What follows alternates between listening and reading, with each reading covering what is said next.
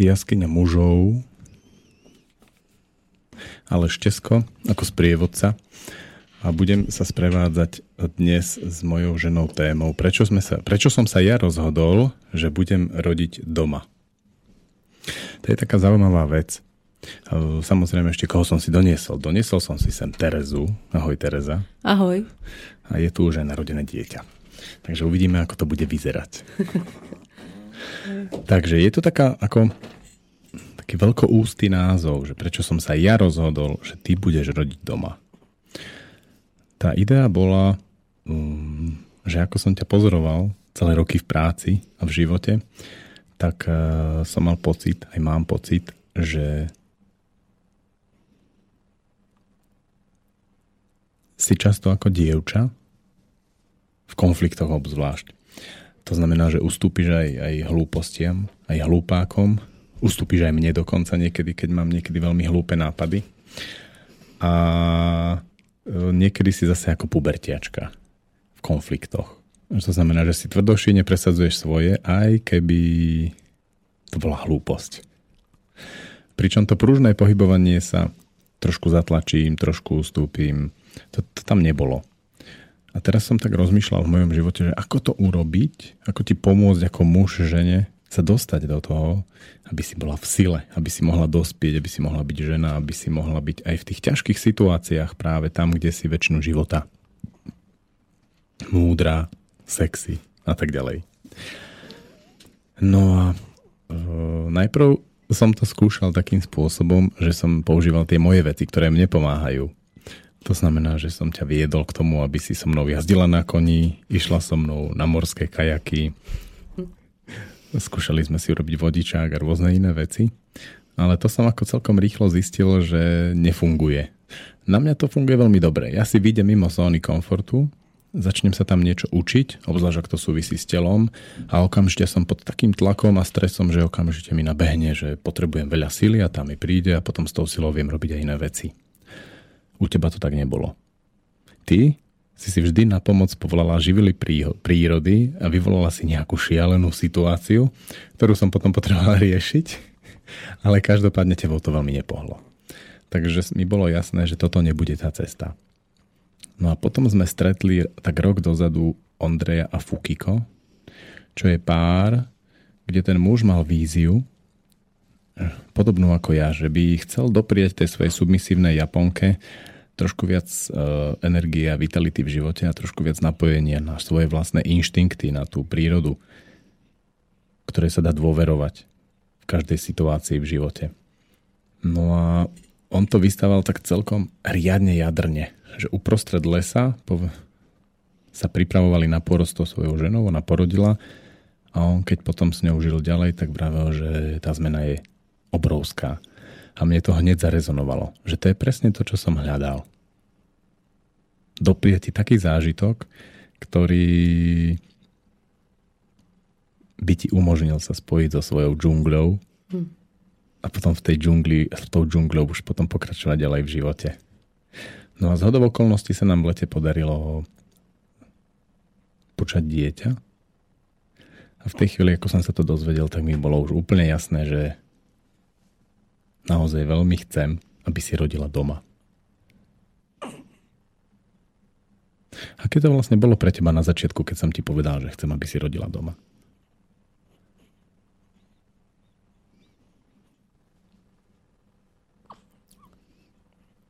Priznám sa, že to si už nepamätám. Tú reakciu alebo tak. Čo ale si pamätám, že som nikdy nepocítila, že by to tak nemalo byť. Že ak som aj mala nejaké neistoty alebo že prišiel nejaký strach, tak nikdy som nepocítila v tom strachu, že toto už je to, čo mi zabráni rodiť doma. Že, ak to v tebe tak, ako si o tom hovoril, tak zrelo, tak zjavne si to povedal veľmi presvedčivo a ja som cítila, že pri tebe si to môžem dovoliť. A s tebou si to môžem dovoliť. Pre mňa vlastne sa hneď spustil taký Výkonnostný tréning by som to nazval. Tehotenstvom, hej? Tehotenstvom, ale hlavne tebou. Že zrazu som pocítil, že tá tvoja osobnosť sa trošku zmenila, že si začala byť hodne prísna a ostrá na mňa a začala si ma zaťažovať takými situáciami, v ktorých som musel naozaj siahnuť hodne hlboko. Vlastne predtým som si zvykol na určitý tvoj cyklus. Hej, prechádzala si mesiac čo mesiac v určitom naladení, každý týždeň inom a na to som si zvykol. A zrazu tým, ako si vošla do toho tehotenstva, ešte keď som ti oznámil túto víziu, tak si začala úplne bez akejkoľvek prípravy do mňa sekať a rezať, vyhadzovať ma z domu. Som sa ráno zobudil a vedel som, že dnes už nebude nič dobré. A že namiesto toho, aby som tam vo vonkajšom svete všetko možné riešil a upravoval, tak v tej chvíli musím sa pozrieť skôr do seba a do teba, že čo tam môžem urobiť a ako. No a tie zaťažové situácie boli niekedy, že niekoľko hodín som bol odpojený a hľadal som sa, lovil som to, riešil som to. No a tak to prebiehalo 9 mesiacov. Pre mňa bola veľmi zaujímavá tá príprava, ktorou nás prevádzal vlastne Patrik Balint a obzvlášť tak, ako on sa s nami 3-krát stretol a 3-krát to súviselo s tým, že vlastne každý trimester má trochu iný charakter. A mne sa veľmi páčilo to prepojenie, že každý trimester odráža inú fázu pôrodu. Že prvý trimester je vlastne to predtým, kde sú tie kontrakcie a ešte vlastne človek ani veľmi nerodí, len sa tak chystá. Druhá fáza už je pôrod dieťaťa a tretie trimester ukazuje trošku, ako sa bude rodiť placenta. A to mi trošku dávalo do toho chaosu svetlo, ale každopádne to ukázalo, že ten prvý trimester bol divoký, druhý trimester bol vášnivý a ten tretí trimester bol veľmi ťažký. Ako keby sa to stupňovalo. A čo bolo pre mňa zaujímavé, že som cítil, že tam nie si, že si ustupovala tomu dieťaťu. A to dieťa si to robilo. Že aha, tak otec chce rodiť doma. Tak sa na to pozrieme, či na to má gule. Máš k tomu nejaký vhľad? Niečo, čo ťa napadlo?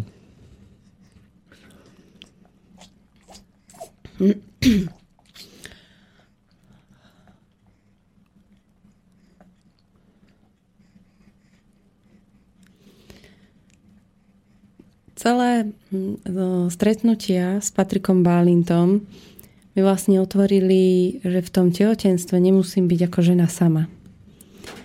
Že vlastne je to stále o tom vzťahu muža a ženy. A že ty ako muž hráš v tom dosť veľkú rolu v tom tehotenstve. A teraz, ako si hovoril vlastne tie trimestre a že každý odzrkadľoval potom sa vlastne v tom pôrode, tak naozaj to tak bolo. A samotný pôrod vnímam tiež ako veľkú súhru a veľkú prácu na tom v našom vzťahu.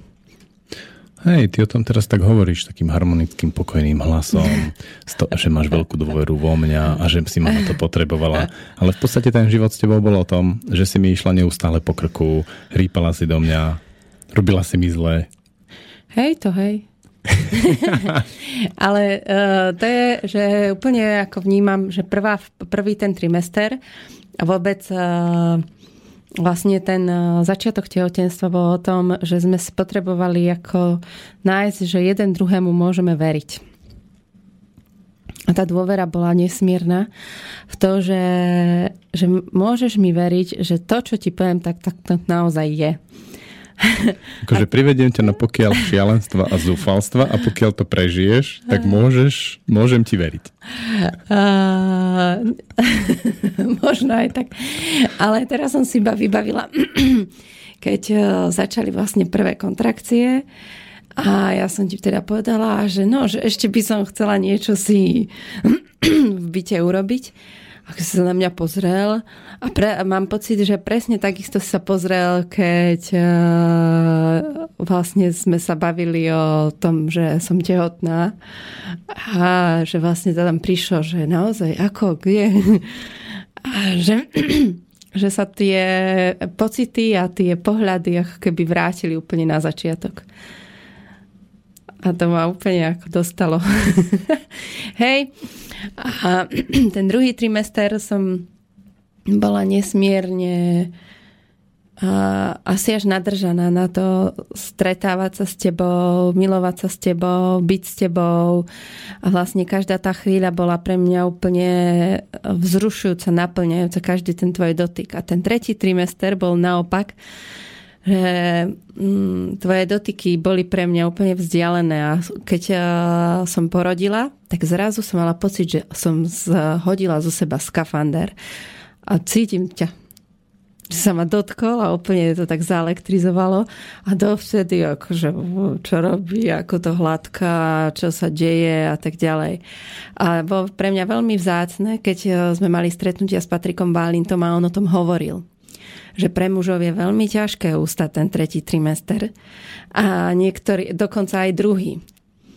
Lebo častokrát sú muži tí, ktorí majú väčšiu chuť, majú väčší náboj, väčší elán na milovanie a zrazu to príde žena a on tam nie je ten, ktorý iniciuje tú akciu. Takže naozaj nebolo ľahké vlastne prejsť si s tým tehotenstvom naplno. Naplno myslím tým, že sú v tom obaja. A že je to o tom vzťahu. Pre mňa bolo zaujímavé v tom druhom trimestri zažívať situácie, kde už ja som mal také, že nejaká predohra by nemohla byť? Prvýkrát v živote. Hej. No, a úplne ten, ešte teraz ten tretí trimester, keď si predstavím, že naozaj ako sme častokrát skončili na tom, že čo vlastne robíš? Že ako ma to hladkáš? Že čo vlastne odo mňa chceš? A úplne, ako si hovoril, že som sa v podstate strácala, tak naozaj to tak bolo.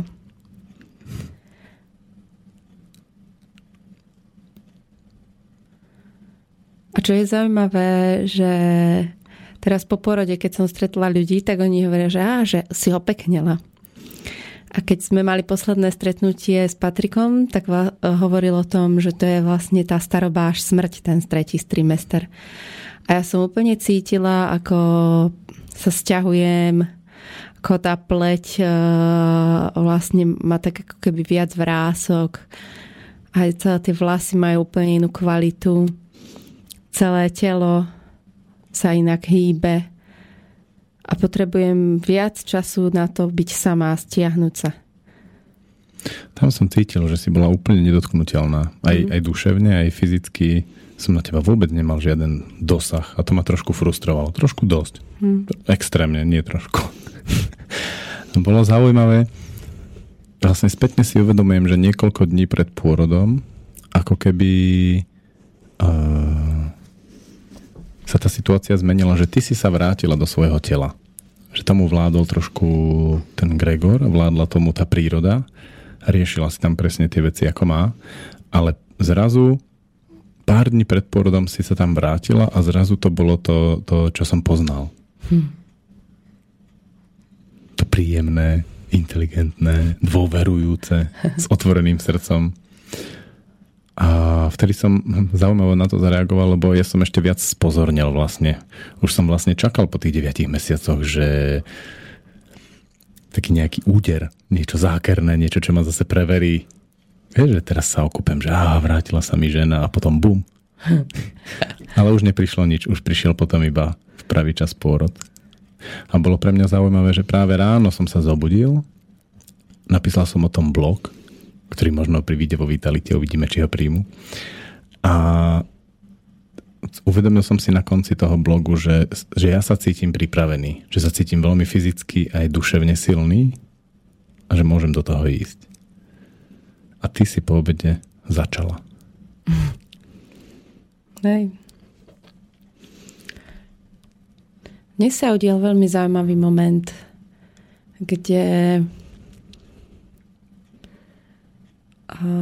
máme známych, ktorí vlastne tiež čakajú bábätko a vlastne ten tlak spoločnosti na to, že kedy to bude, je veľmi silný a pre tú ženu je veľmi ťažké zostať v tej sile A že ja už o tom nechcem s vami hovoriť.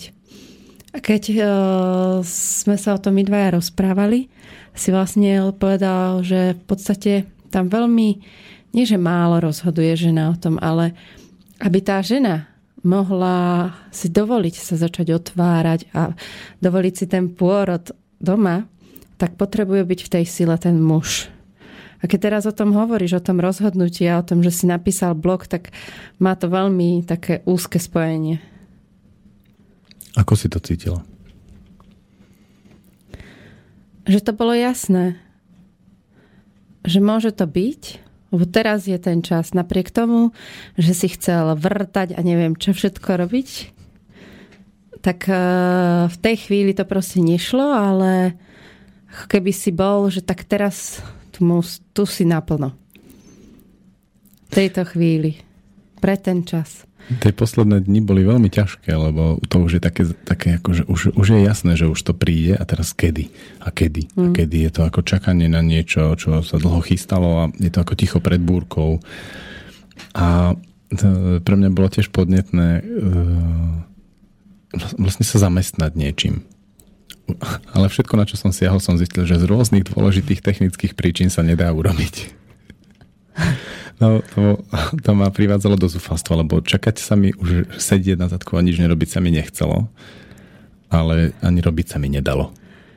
A to bolo zaujímavé, ak si pamätáš, tak pár dní predtým sme sa rozprávali o tom, že jedna naša kamarátka, ktorá sprevádza ženy pri pôrode, hovorila o tom, že je dobré, že keď počas tých kontrakcií a počas aj tej prvej doby pôrodnej si muž nájde niečo, čo štandardne robieva. A ja som tak rozmýšľala, že čo by si vlastne ty robil? Že už dávno si nepostavil nič zaujímavé, žiadny balkónik alebo niečo podobné. A o pár dní na to si vlastne rozmontoval, že ideš teda stavať. A nedalo sa. Nedalo sa, no. Nedalo sa. Že asi to nie je to, čo v tej chvíli si mal robiť. Viem si predstaviť, že keď je lepšie mať pracujúceho muža ako nervózneho muža pri porode. Okay. Ale asi je ešte lepšie mať naladeného muža. A mňa to do tej práce proste nepustilo. Hej. A ja som mala pocit, že ešte aj vlastne prechádzka a všetko to ešte tak ako prišlo k tomu, že to môžeme jeden druhého tak vnímať viac. No ja som mal pocit, že som s tebou úplne zohratý. Úplne cítim, kde si, nemusím sa tam nič pýtať, nemusím nič hovoriť, že po tých veľmi ťažkých konfliktoch, hlavne ten posledný trimester, cítim úplne jasne, ako to vlastne medzi nami je. Lebo ty si úplne, že odpustila akékoľvek zdvorilostné prejavy alebo formalizmy pozitívne v našom vzťahu. Takže som musel naozaj ostať na suchu.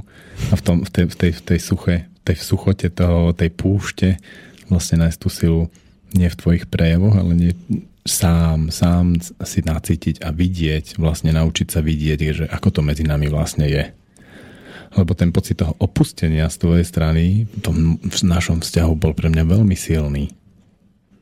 Ako náhle žena prestane dávať tie prejavy, na ktoré sme my muži zvyknutí, tak ten muž je úplne bezmocný. Ale toto nastavenie pritom je zvláštne v tom, že to je nastavenie malého dieťaťa voči matke, nie muža voči žene. Čo si s tým vedel urobiť? No, musel som asi na tej púšti niekde zomrieť a v tom ako dieťati a narodiť sa ako muž a začať ako muž cítiť, že ako to vlastne je. A vlastne odvtedy je pre mňa aj úplne maminý vzťah k tomu povedať ti ľúbim ťa alebo tieto veci. Aj počas porodu som cítil, že je to veľmi nepatričné, lebo to skôr hovorí o tom, že ja som nejaký neistý, ja sa potrebujem o niečom ubezpečiť a poviem ti to a trošku to čakám z tvojej strany. Ja mám k tomu úplne iný vzťah. Ako keby podstatne viac cítim tvoj vzťah ku mne, ale vôbec ho nepotrebujem teraz pomenovávať ani zisťovať od teba, že ako to je, že potvrď mi, že ma ľúbiš a podobne. To mi prípada tak vzdialené a tak nezmyselné. Lebo to je úplne jasné. Ja sa na teba pozriem a ja vidím.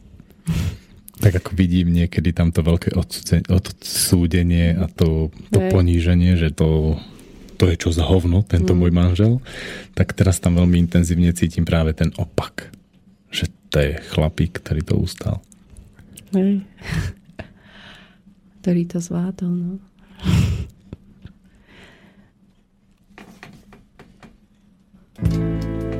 Si ako malé zvieratko, potrebuješ misku s vodou a teplo domova, bezbrehé istoty. Som ako veľké zviera, všetko viem, nemám oči a nič nepoviem.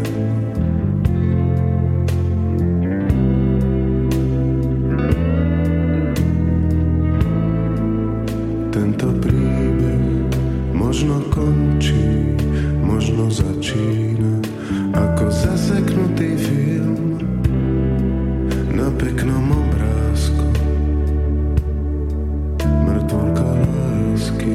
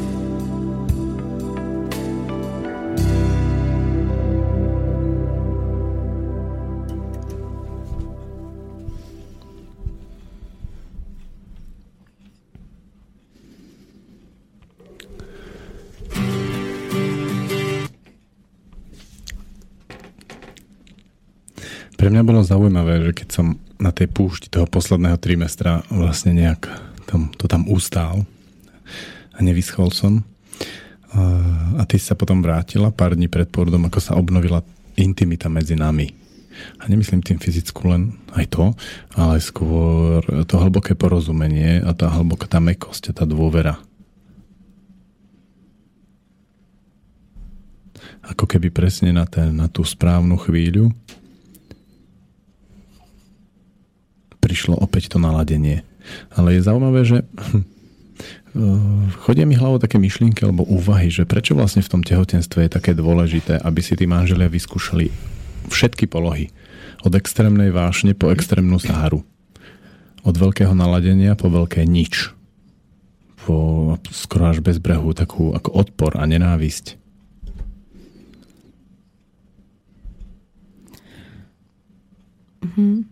Vedie ma to možno k tomu, že To asi nerobia tí manželia, ale že to dieťa to potrebuje zažiť ešte v bruchu. Ako vyzerá celé emočné spektrum vo vzťahoch. Obzvlášť tých rodičov, ktorých on vníma ako tých bohov. Vlastne prvých 7 rokov ich vníma veľmi nekriticky. Čokoľvek rodič povie alebo urobí, veľmi prijíma. A on potrebuje zažiť všetky tie polohy tých rodičov. To je jedna vec. A ešte mi prišlo, že samotný pôrod je naozaj celou škálou tých pocitov. A ako keby tých 9 mesiacov, keď tá žena má dovolené prirodzene rodiť, tak vlastne sa môžu objaviť tie pocity, tá škála, ktorú vlastne počas tých 9 mesiacov mohla zažiť. A už ich to neprekvapí. Ani jedného, ani druhého. Že to, keď si to vlastne nedovolia, ani tí muži, ani tie ženy počas toho tehotenstva, tak je to asi prekvapenie. Je to také zaujímavé, že muž zbalí ženu, chodia spolu do kina, ona je tam vždy pekná, upravená, v zásade príjemná. A potom si ju vezme, potom jej urobí dieťa a potom zrazu zažije tie extrémy. Že je oveľa vášnivejšia a naladenejšia, ako bola na tých rande. A na druhej strane je oveľa odpornejšia a jedovatejšia a suchšia, ako si vie predstaviť. Ako kedy bola na rande. Hej. Myslím, že na rande práve sa toto zažiť nedá. Že to nie je. Počas ešte predtým mi prišlo, predtým vstupu, jedna vec, že od začiatku mi ale bolo jasné, že budeš súčasťou toho pôrodu a ani počas pôrodu, ale ani predtým som necítila, že tam potrebujem niekoho iného alebo nejakú inú ženu, iné ženy. Viac žien alebo niečo podobné. A že ako keby aj to súvisí s tým tehotenstvom, s tou prípravou, s tou škálou emócií mi to prišlo. Mne to prípada tak, že keď tá žena to skúsi s mužom a muž to nedá, že nepôjde to s mužom na základe takého partnerského vzťahu, tak potom to môže ísť na základe sesterského vzťahu. S dulou alebo so skupinou žien, ako za starých časov to niekedy ženy robili v červených stanoch. To už ale bolo vlastne to zlyhanie tých mužov. No a keď to nejde ani tak, čo je teda dnešná doba, tak potom to musí ísť na základe odborníkov, ktorí za teba urobia všetko a ty si tam len štatista s roztiahnutými nohami. Vlastne ty máš 3 pôrody za sebou v nemocnici. Áno. To vieš porovnať veľmi jasne. No úplne ten moment, ako si povedal, že tam prídem a sú tam tí odborníci a vlastne ja sa tak položím. A už tam tá práca na nejakom vzťahu už vôbec nie je.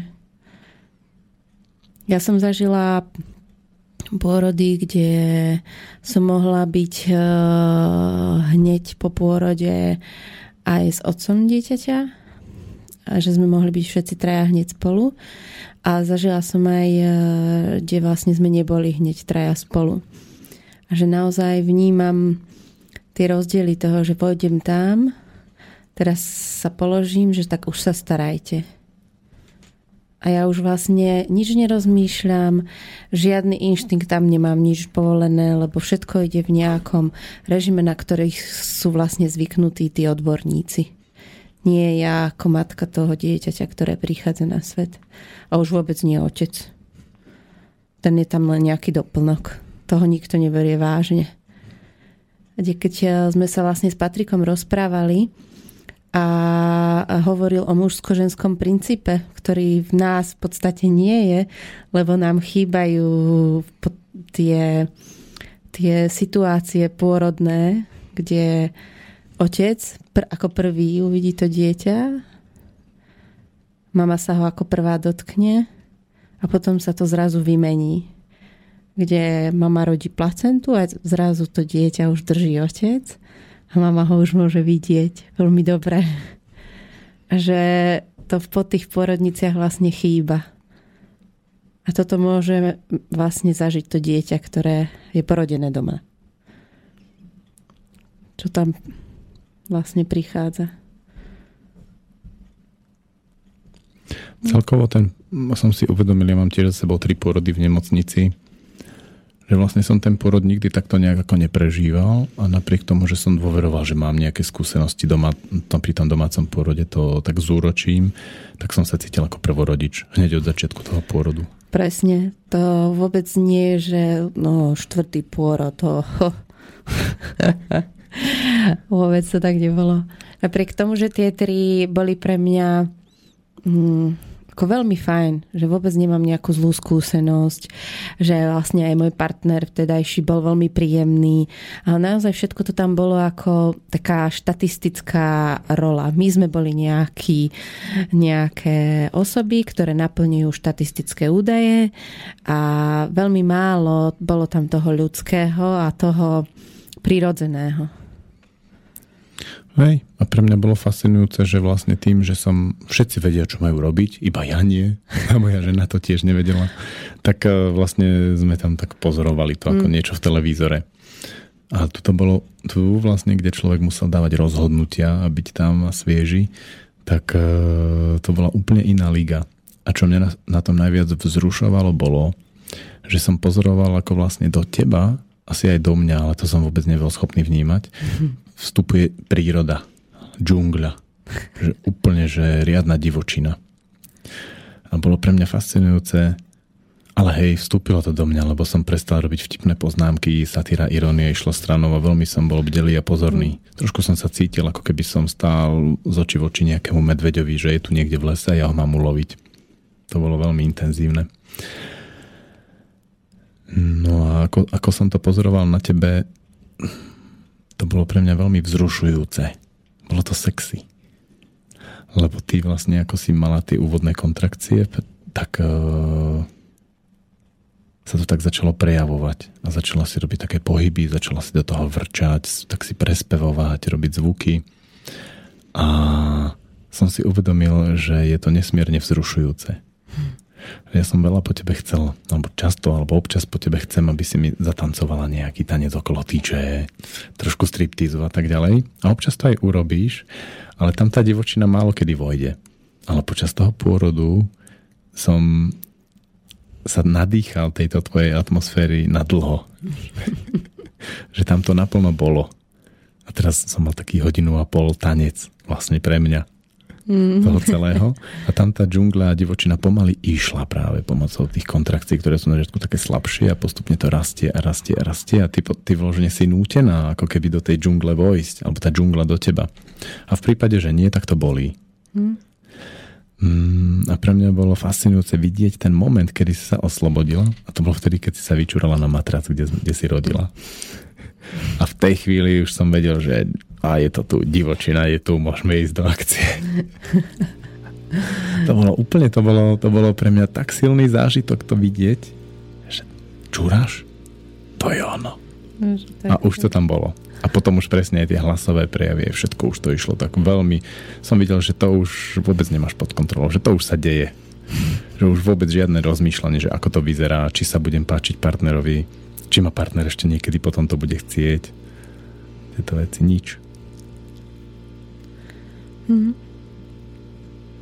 Je to veľmi oslobodzujúce. Že ešte je to viac ako vyzliecať do naha. Že to je vyslovenie až pod kožu.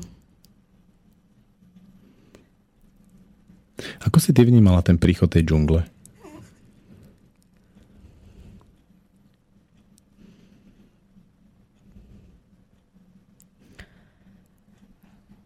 Ja som mala pocit, že ak to nepríde, tak to všetko bude jednak pre mňa bolestivejšie a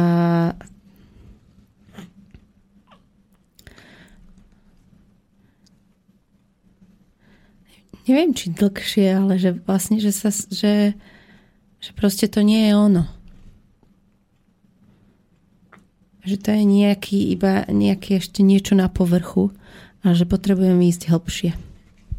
A čo sa odohrávalo pre tebo v tom momente toho zlomu? Toho čúrania na matrac?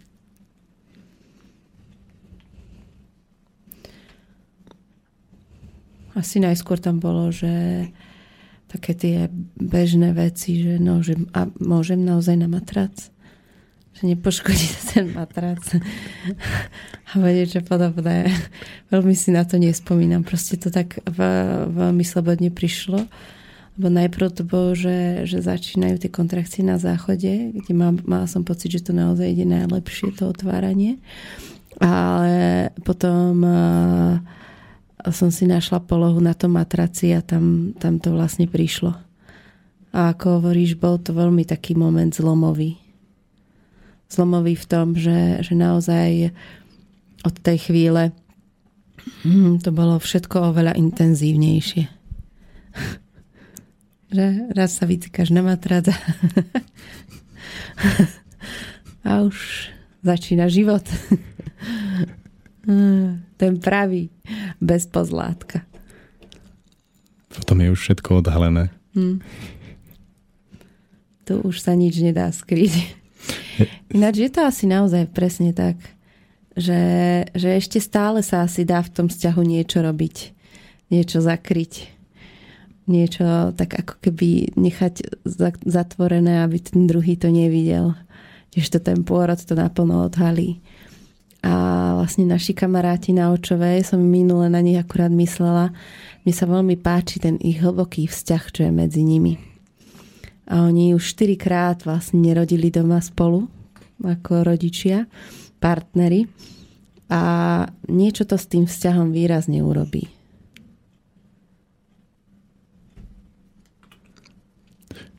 Keď si predstavím, ako to vlastne otvorilo teraz také veci vo mne a ako to urobilo nejaké veci s tebou, tak ma veľmi láka si to vyskúšať s ďalším dieťaťom, že čo by sa stalo? Už len z tej čírej zvedavosti. Že ja, prečo ste si urobili ďalšie dieťa? Boli sme zvedaví. Že čo sa stane v našom živote? To by bolo. Je to ináč veľmi vzrušujúci moment. Ako o tom hovoríš a tiež som nad tým rozmýšľala. Nie v kontexte, že hneď musíme mať ďalšie dieťa, ale že vlastne čo sa tam deje, lebo naozaj teraz ten pôrod bol ako prvorodička som zacítila tým, že som bola vlastne, že sme boli na to sami, že tam neboli tí odborníci a že to mohlo prejsť čo najprirodzenejšie, ako sme to v tej chvíli cítili. A že ako by to bolo ďalej. Že už druhé dieťa, už sú tam nejaké veci, niečo vieme inak. A že čo by bolo? Ja som si uvedomil jednu vec a tá doslova kričala na mňa. Vlastne vždy, keď sa blížili moje predchádzajúce deti, tak tam bola taká veľká pozornosť na to dieťa. Aj v tom bruchu, aj keď sa narodilo, taký príklon, že to dieťa.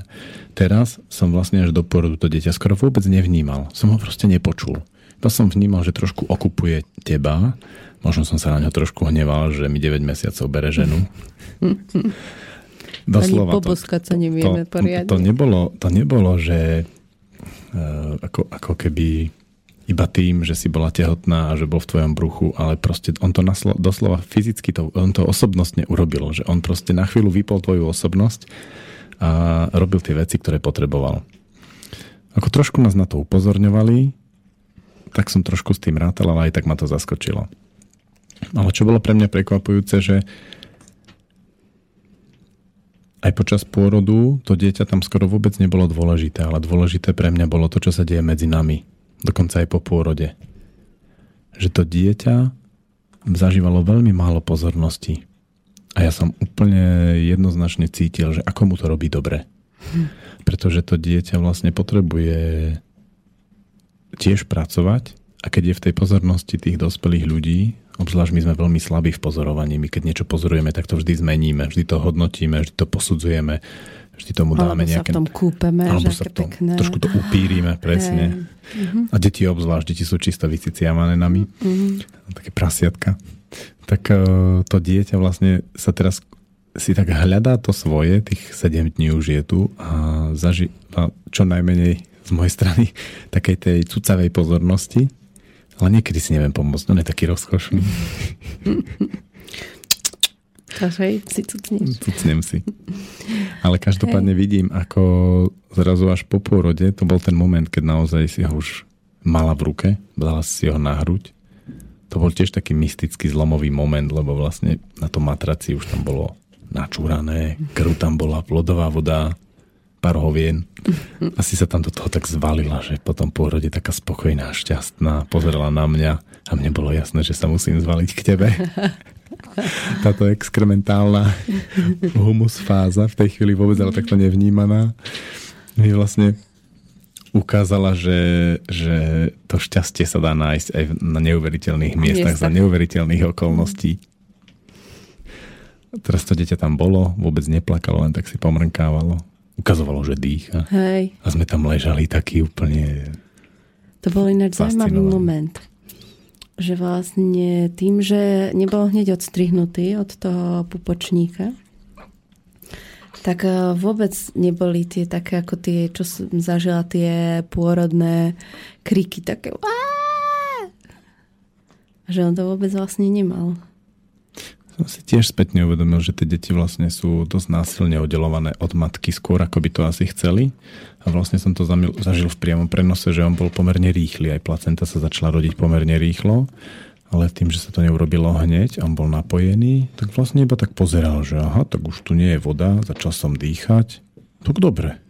Ešte som stále spojený s mamou.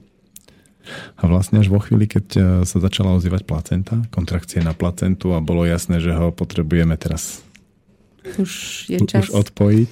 Tak vtedy začal sa mrviť a začal mrnčať, ale vôbec to nebolo to. No a vtedy prišlo to moje, že tú placentu musím, teda tú pupočnú šnúru musím prehrísť, že žiadne strihanie nebude. A to bolo teda dosť ťažké. Tak čo pre teba to bolo? Také ťažké tam. Na jednej strane vtedy prišlo to mäso konečne také riadne, lebo predsa len to bola taká výživná scéna.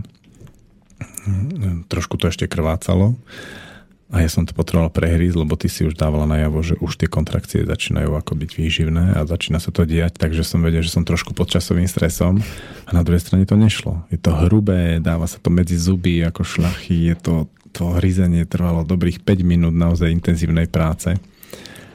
A ja som úplne cítil, ako on to tak vníma, že chceš ma oddeliť od matky, hej? Tak vidíš, aká je to drina. Nebude to také ľahké. Že sa tak ako keby usmieval v tom svojom ležaní tam a nehýbaní. Mal taký úškrn, že len si zamakaj otec. Hej, rodu tak. Hej. Bolo to úplne... To bola svojím spôsobom taká pitoreskná scéna, lebo fúzie od krvi na tom matraci špinavom. A hrízol som a hrízol. A vy ste tam ležali, tak na to pozerali. Hej. Snažím sa predstaviť si to ako film, že by to niekto sfilmoval a teraz by tam bola táto scéna a vlastne dať tam to emočné pozadie, ktoré za tým bolo. Vlastne to pôsobí to komicky, ale za tým bolo taká tá vystavaná obrovská, taká tá heroickosť toho a tá veľkosť toho, ako dieťa otec oddeluje od matky ťažkou prácou. Fyzicky ho oddeluje od matky. Ťažkou prácou žuvacích svalov.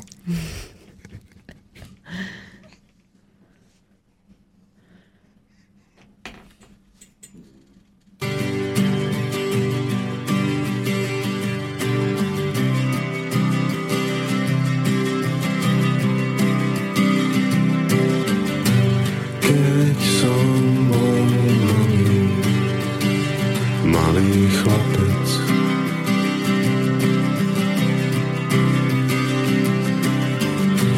našiel som veľký kamen.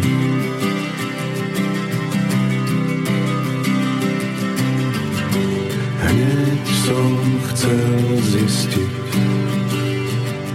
ako betálne letí.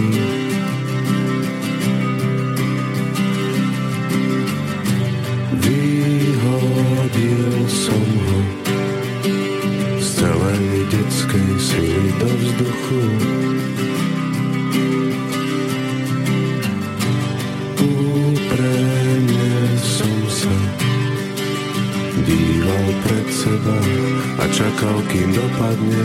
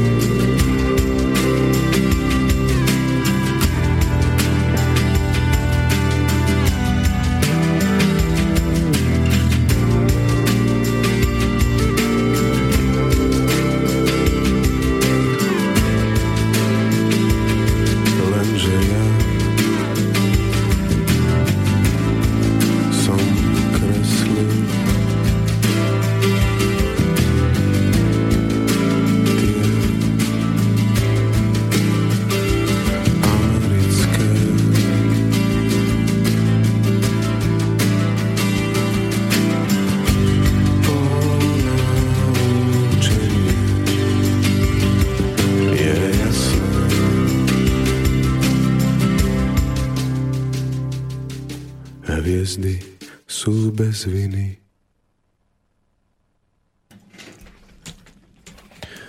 Pre mňa bolo pozoruhodné, že v rámci tej pôrodnej prípravy, ktorú sme mali, sme celkom ignorovali prípravu. Nejak sme sa nedostali k čítaniu knižiek, ani sme nepozerali filmy, ani na YouTube videá o tom. A vôbec ako keby to v tej príprave nebolo dôležité, že čo vlastne technicky kedy máme robiť. Ja keď som mal pár takých pochybností a rozmýšľal som, že otvorím nejakú knižku, tak keď som siahol na nejakú knižku v knihkupectve, tak mi to vôbec ako nešlo. Bolo mi to také ako až odporné, by som povedal. Vyložne som cítil, že ako keby to, čo si prečítam, alebo to, čo dostanem v tej chvíli, by mi pokazilo tú vnímavosť v džungli. Ale zase na druhej strane ja sa rád pripravujem, mám rád jasno, rád naštudované veci. A bolo to pre mňa ťažké vlastne dôverovať svojim inštinktom, ktoré mi hovorili, že nie, nerob to. Pusti to, Aleško, neštuduj si. To vyriešiš na mieste. To bolo tak ťažké.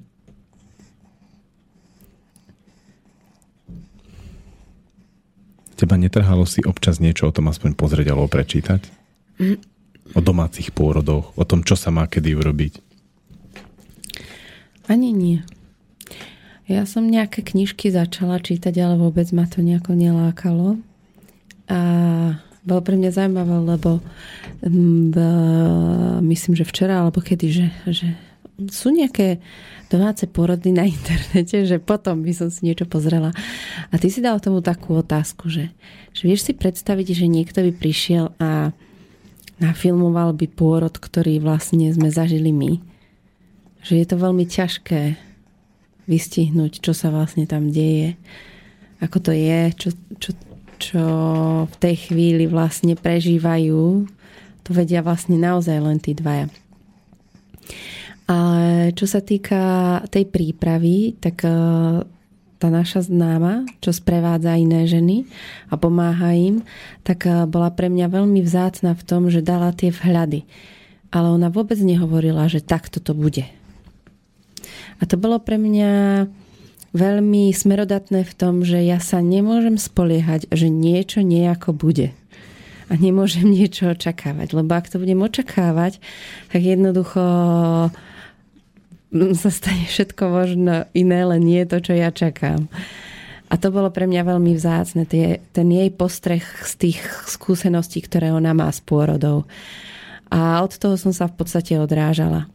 Ako to ona vnímala, aké sú tie jej pohľady na to, a to ma tak ako oslobodilo od toho, že ja to vlastne môžem urobiť po svojom. Ako každá iná žena si to môže urobiť po svojom, tak aj ja si to môžem urobiť po svojom. A tie technické veci, ako keď nám dal vhľad Patrik Balint k tomu, že čo s pupočnou šnúrou a tak ďalej, tak to boli také pre mňa veľmi vzácne postrehy. Ale čisto ako k priebehu a tak ďalej som si nečítala nič. Ja som si uvedomoval práve, keď má vlastne muž dosť času, to je tá prvá fáza, kde ty máš kontrakciu, pauza, ja ti tak nemám veľmi ako pomôcť, som tam s tebou, pozorujem, občas niečo pomasírujem. Tak vtedy mi chodili také myšlienky, že som si uvedomoval, že keby som mal nejaké očakávanie na základe knižky, vtedy mi došlo, prečo vlastne sa mi tie knižky vyhýbali a priečili. Tak v tej chvíli by som to brzdil tou svojou predstavou. A vlastne ako náhle by som sa snažila naplňať nejaký zoznam očakávaných úkonov, tak v tej chvíli tam vôbec nie som. A uvedomil som si aj to, že vlastne pri tom pôrode sú dve také zrkadliace situácie. Jedna je, že sa tie procesy zastavia, že zrazu proste tie kontrakcie ustúpia. Alebo niečo nejde, niečo stojí. Alebo druhá je bolesť. Ja som mal pocit, keď som ťa pozoroval, že tej bolesti tam bolo podstatne menej, ako sa pri pôrodoch očakáva. Neviem, čo sa pri pôrodoch očakáva. No, že to ako biblické, vieš, že žena bude rodiť v bolestiach. Aj tak. A pre mňa bola zaujímavá jedna vec. Že tým, že už to bolo na mne všetko, tak som si vlastne dokázala ako keby riadiť ja tú intenzitu tých kontrakcií. A hlavne vnímala som jednu vec, že teraz túto môžem kontrakciu predýchať tak, aby ma to až tak nebolelo.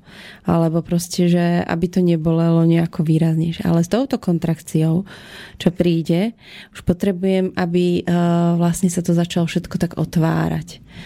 A tými takými oddychovacími som nabrala silu na tie otváracie. A neviem, čo je bolestivé. Nebolo to, že už to nezvládnem. Ale ako bolelo zase, to nebolo to nejaké výraznejšie. Takže veľmi. Keď porovnávam ja svoje pôrody, to môžem porovnať ja, tak tie bolesti boli iné. To určite. Čo myslíš tým iné? Iné v tom...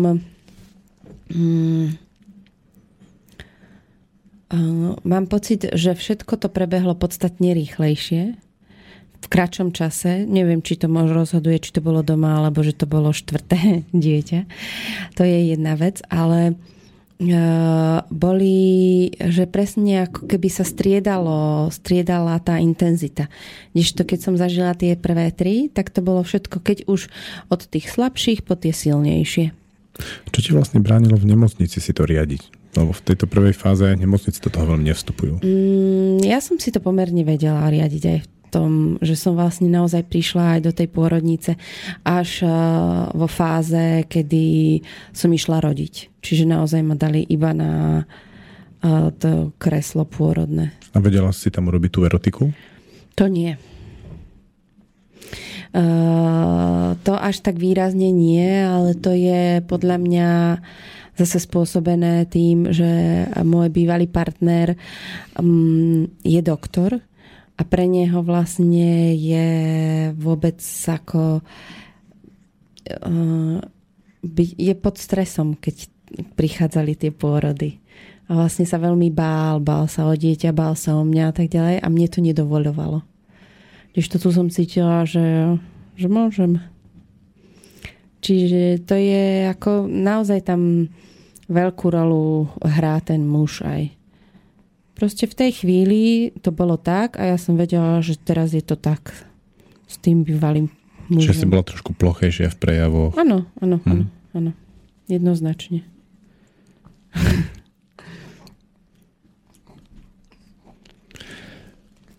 Čo bolo na tom pôrode, keď sa na to pozrieš, pre teba prekvapujúce z pohľadu, čo sa vlastne stalo s tebou?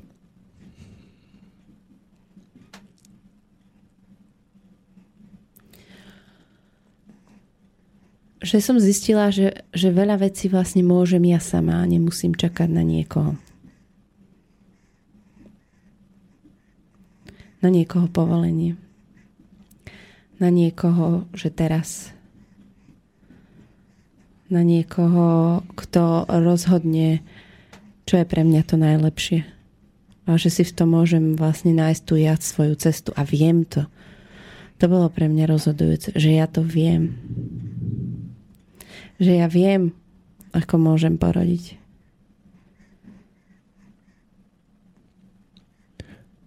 Napadla ma tá situácia, ako sa vlastne rodila placenta, kde ty si úplne, že to dieťa preč, že ja si ho mám zobrať a ty sa chcela naplno venovať tej placente a teraz ona už skoro celá vyšla, ale na malom kúsku tam visela a nešlo to. Normálne, že sa to zastavilo. A ja som vlastne sedel s dieťaťom a mal som veľký strach. A mal som zároveň veľký strach aj z toho dôvodu, že som cítil, alebo mal som taký pocit, že on by mal byť s matkou čo najviac a že ja mu vlastne už teraz robím ten separačný syndrom, ten stres. Separačný, o ktorom viem, že je veľmi intenzívny. Hovorí sa, že je intenzívnejší, ako treba žena prežíva pri znásilnení. A som tam sedel taký vydesený a malý. To bol asi jeden z najťažších momentov pre mňa. Bolo to vidno. A vlastne ukázalo ten moment to, keď najprv si sa spýtal ty, že čo to ako drží. A ja som mala v sebe nejaké strachy toho, že ako to celé teda dopadne. Ale aj tak tá placenta nepovolila, takže to nebolo ono. A keď som sa spýtala zase na druhej strane ja teba a hovorila o tom, že ty si môžeš dovoliť byť teraz s ním a ja si môžem dovoliť byť sama. A že nič sa nestane. A vy ste odišli. A v tom momente úplne vlastne tá placenta vyklzla úplne ľahko. Ako keby dovtedy vôbec nebola zachytená. My keď sme sedeli vonku v tme na gauči, tak to tak odznelo vlastne. Už vo chvíli, ako som odišiel von z tej miestnosti, som si uvedomil, že sa to úplne vo mne tak otvorilo. Ako keby ty si ma vlastne vyháňala z tej miestnosti. Že si to chcela užiť tak sama. A zase si chcela, aby my sme si spolu niečo urobili ako chlapci. A on bol vtedy veľmi taký holý, špinavý, pokojný. Tam ležal na mne. Ono to, niečo tam také veľmi silné prebehlo. To puto vaše a zároveň to spojenie moje.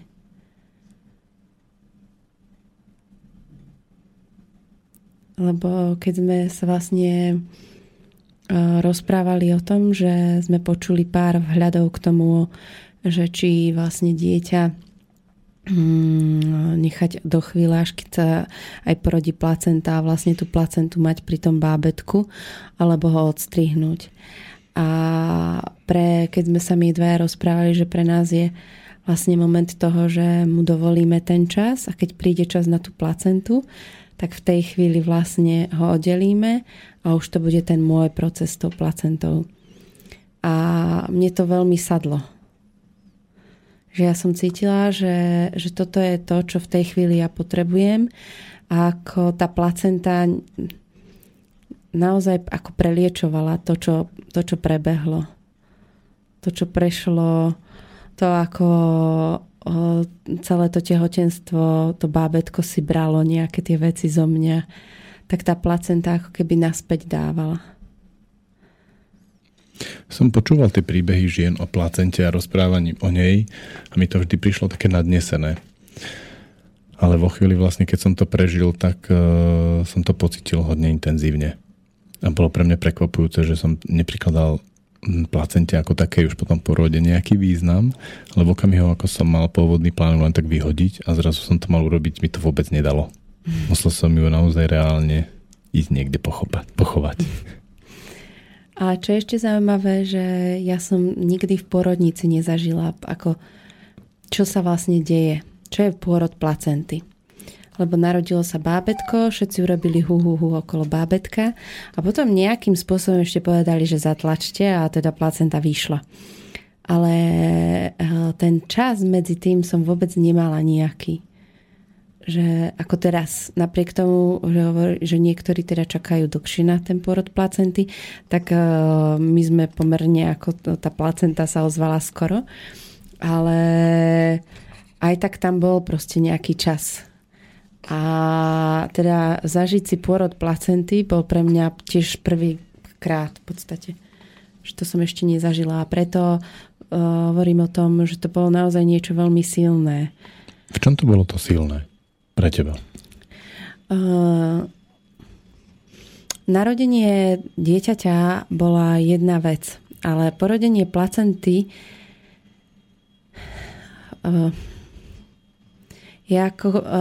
keď teraz sa tak spätne na to pozerám, je ako keby ešte oveľa silnejšie ako to dieťa.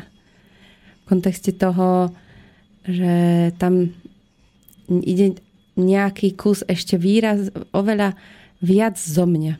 Ako to dieťa, to, že tam rastie, že tam tých 9 mesiacov je neuveriteľné, čo sa deje a že vyjde ten malý tvor, ale tá placenta je súčasť toho môjho vnútra. Lebo tento malý človek už si žije svoj život. A my sme nejakí sprievodcovia jeho života. Ale placenta bola moja.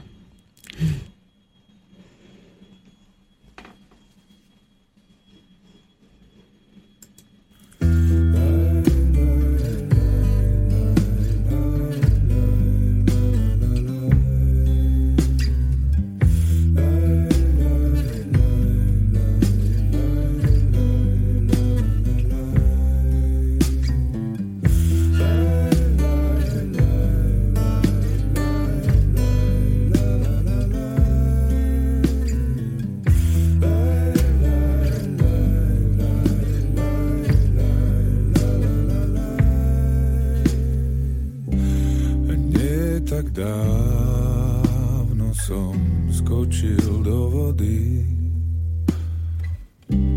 a tam, kde je biela divoká,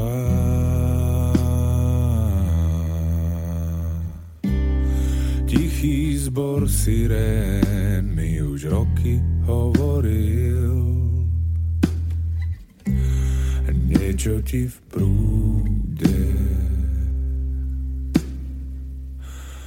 uteká.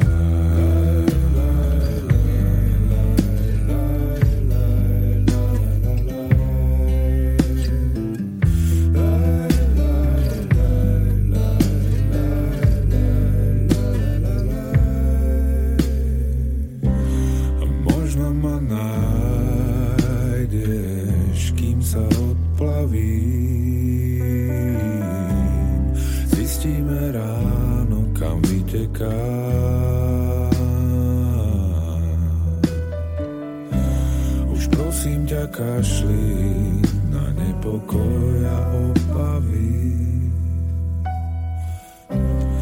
Bez teba láska ma to nebaví.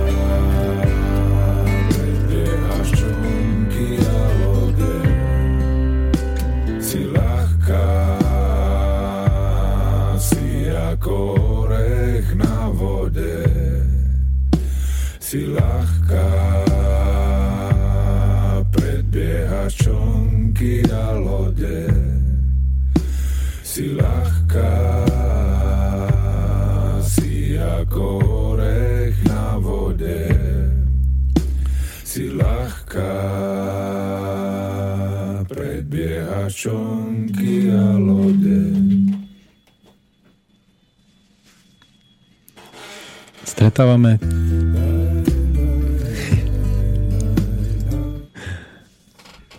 stretávam celkom dosť žien, ktoré rodili doma. A niekedy aj mužov, ktoré rodili s nimi. A v zásade hneď na prvý pohľad je jasné, kde tá žena v tom bola s tým mužom a kde tá žena s tým mužom nebola. Že to rodila cez sesterstvo s dulou.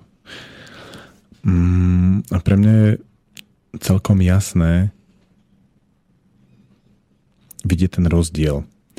Pretože keď žena rodila s mužom, tak je veľmi silná. A to je aj tá žena, ktorá rodila bez muža. A to je veľmi pozoruhodné, že niekedy tie ženy prezentujú, že tam bol ten muž, alebo tí muži sa tvária, že tam boli. Ale tie kvality tej ženy sú presne také, ako keby tam nebol. A keď tam nebol, tak vlastne ona má obrovskú silu, ale nič k tomu. Kdežto keď tam bol, tak ona okrem toho, že je silná, je ešte otvorená. Má otvorené srdce, je veľmi vľúdna a je dôverujúca. Práve k tomu mužovi ide veľká dôvera. A keď tam ten muž v skutočnosti nebol, tak je zatrpknutá. Tak je taká prísna, taká tvrdá a podobným spôsobom aj vychováva dieťa. Keď trebárs máme náš kurz Radi s deťmi a tam takých žien chodí dosť, tak je to veľmi vidno, lebo tam chodia s deťmi. A keď vidím takú matku so svojím synom, tak už podľa prvej vety to veľmi cítiť. Vlastne tá žena nedôveruje mužom. Je tam veľká nedôvera k mužom a je tam aj veľká nedôvera k tomu synovi. Mu nedovolí si tak samému objavovať svet a trošku ho zväzuje takými prísnymi pravidlami. Trošku si ho tak schováva pod svoje krídla a voči ostatnému svetu je veľmi ostrá, keď chce vstúpiť do toho ich vzťahu. Je taká levica. Veľmi ostrá levica. No a málo ktorý muž, ak vôbec nejaký, má odvahu vstúpiť do riešenia niečoho s takouto matkou. Trošku mi to ukázalo aj tú situáciu s nemocnicami. Že keď muž je ten štatista pri hlave matky pri pôrode, vlastne nemá žiadnu úlohu, on tam nič nerobí, pozerá sa. A potom ho vyhodia z tej nemocnice na 5 dní a pritom tých 5 dní sa udialo tak veľa. Vlastne prvý deň som sa ho naučil držať, druhý deň som sa s ním naučil už trošku žonglovať, už to bolo veľmi slobodné, ako s ním pracovať. Napriek tomu, že je malý, krehký a jemný, s ním sa dá nádherne robiť veci. A tak ďalej. Riešili sme x vecí, ktoré sme sa učili sami robiť, spomínali sme, ako sa to deje. A teraz ten muž tam nie je, lebo v nemocnici je žena s tým dieťaťom a rieši to všetko sama. A teraz veľa vecí je takých, kde ona jeho potrebuje, ale on tam nie je. A tam nie je ani tak veľmi dôležité, že je na to objektívna príčina, že toho muža do tej nemocnice nepustia. On tam proste mal byť. Keď tam nie je, tak tej žene sa zatvára srdce. Zatvára sa srdce voči tomu mužovi. A keď ešte si tam presne vidí, že on za to až tak nemôže, tak aj voči tomu všetkému okolo. A vlastne jasne vidí to, čo aj urobí, že musí to urobiť sama. Sama ho musí sa o neho postarať, sama ho musí vychovať, sama ho musí chrániť. A to je tak ťažké, to na ňu doľahne. To potom má na pleciach a potom sa hrbí. Na to potrebuje obrovské množstvo testosterónu. A tie levice matky, oni sú také riadne mužatky. Málo sexy. To je veľmi ťažké na nemocnici. Že ona sa vráti po 5 dňoch domov, alebo po viacerých, ak sú problémy, a zrazu je tam muž, ktorý má do toho nejako vstúpiť. Ale tá matka už má ten názor jasný. Nebol si tam, keď som ťa potrebovala. Nemáš vlastne miesto v tomto celom, lebo my už máme svoj systém. To je asi kľúčové. My už máme svoj systém. Dieťa jasne spolupracuje s matkou, to znamená, matka je nervózna z muža, tak začne vrešťať. Dieťa. Áno, dieťa začne vrešťať. Tým pádom je muž odzbrojený. Vidíš, čo robíš? Dieťa plače. A pre muža je veľmi citlivé, keď dieťa plače. A keď žena plače, tak tiež. Keď sa rozplačú obidvaja naraz, tak to už neznesie. To už muž môže ísť iba na ryby. Z toho vzniká také obrovské odcudzenie. On je na tých rybách, tam sa trápi, žena je doma a trápi sa. A teraz sa blíži ten čas, že sa má vrátiť od tých rýb. Tak ho začína bolieť telo, začína byť unavený, tak ešte skočí na 1-2 piva, aby to nejak vôbec prežil. Príde domov, smrdí. Vtedy začne dieťa vrešťať, lebo matka je nervózna. To musí byť veľmi ťažké. Tak ten systém nemocnice vlastne odstriháva muža od ženy. Ako vzťah. Prerušuje ich vzťah. A vlastne tým, že žena je na to sama, tak potom veľmi rýchlo odstrihne aj dieťa od matky. Matka by chcela byť nacucnutá na tom dieťati, ale tým, že nevníma a nie je schopná rešpektovať jeho potreby, tak dieťa od nej rýchlo uteká. Alebo naopak, ju začne ovládať. Skôr asi to, že ovláda. Hej, lebo tá matka je pre to dieťa veľmi ľahká korisť. Potom sú situácie, že spýtam sa môjho 5-ročného Jožka, čo by chcel. Hej, ale zároveň tá matka je veľmi práve tým zraniteľná. Práve tým narušeným vzťahu. Lebo je to veľký moment. Príde do vzťahu niekto nový. A vlastne ten, kto v tom vzťahu bol, teraz musí ísť preč. Keď si to len teraz tak pomenujeme, že niekto nový prichádza a ten ide preč. Je, že vlastne on odíde. Že naozaj on odíde. Že nie len, že proste fyzicky, ale proste celkovo odíde z toho života tých dvoch. On tam môže fyzicky ako v tom byte existovať. No to áno, ale na tých pár dní, ktoré vlastne sú v nemocnici tí dvaja, tak tam nie je. No nie, a potom zvyšok vlastne toho života alebo po návrate sa musí popasovať s tým, že je úplný cudzinec. Hej. Čo ty vieš? Ty si tam nebol. To je veľmi ťažké. Ja si pamätám momenty v nemocnici, že na 3. deň, a to popri všetkých 3 pôrodoch, som dostala neuveriteľný taký záchvat plaču, nostalgie. Úplne som sa cítila, že čo teraz? A fakt to bolo 3. deň pri každom pôrode a že vlastne teraz pri tom pôrode doma to vôbec neprišlo. Taká ako bezmocnosť, že čo teraz, čo ja budem robiť, a úplne som bola smutná, neviem čo, a že teraz ten moment vôbec nebol, keď som porodila vlastne doma. Lebo to celé bol ten život ako keby pokračoval. Že nikto neodišiel, niekto prišiel, nikto neodišiel. Hej. Nebolo niečo, že čo sa tam asi deje, aké to je tam vonku, ale naplno som mohla prežívať to, čo tam je. Kdežto v tej pôrodnici, keby stále ma to aj tak vyhadzovalo preč. Už toto aj tak nie je ono. Ono by to malo byť niekde inde. A je zaujímavá jedna vec, že som tak ležala a rozmýšľam, že vlastne teraz to dieťa, ktoré sa narodí doma, už vie, že takto to je. Takto to vyzerá. Aha, tak už budem... Tak niektorí doma máme zelené steny, niektorí biele, ale tak. Ale že to je to prostredie, v ktorom to dieťa bude. Tá vôňa. Vôňa, presne, svetlo, zvuky. A zrazu v tej pôrodnici je niekde a že aha, tak tu asi budem, keď som sem prišlo. A potom zrazu, a že nie. Že to je iné to prostredie. Potom dieťa celý čas čaká, kedy sa vráti domov. No. Do tej porodnice. Vidíš, a to je zaujímavé, či potom tie deti kadejaké nevymýšľajú tie veci, že chcú sa niekde vrátiť. Lebo k tým dobrým, spoľahlivým paniam a pánom v bielom. Lebo niekde, že mňa niekto vlastne od niekiaľ zobral, kde som prišiel. A musia v tom mať riadny zmetok. Tým, ako oni im robí dobre to prítmie, pokoj, ticho... nevýrazné vône a tak ďalej. A v nemocnici je to úplne naopak. Hej, veď práve, že vlastne Gregor sa narodil v noci a že naozaj prišiel do tmy.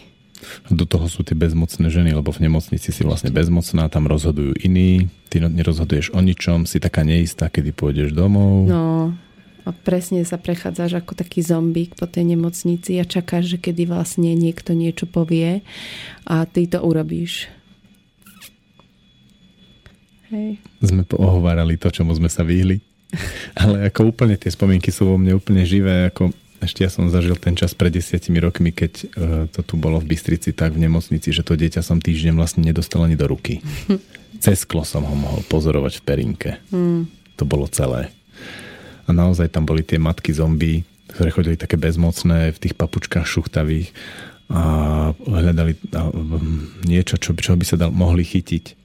A pritom všetko to boli mocné ženy, ktoré mali k dispozícii inštinkty prírody a mohli to všetko vedieť. Ale nebolo to tak. Hej. Je to dobre vymyslené. Odstrihneme mužov od žien od ich síly.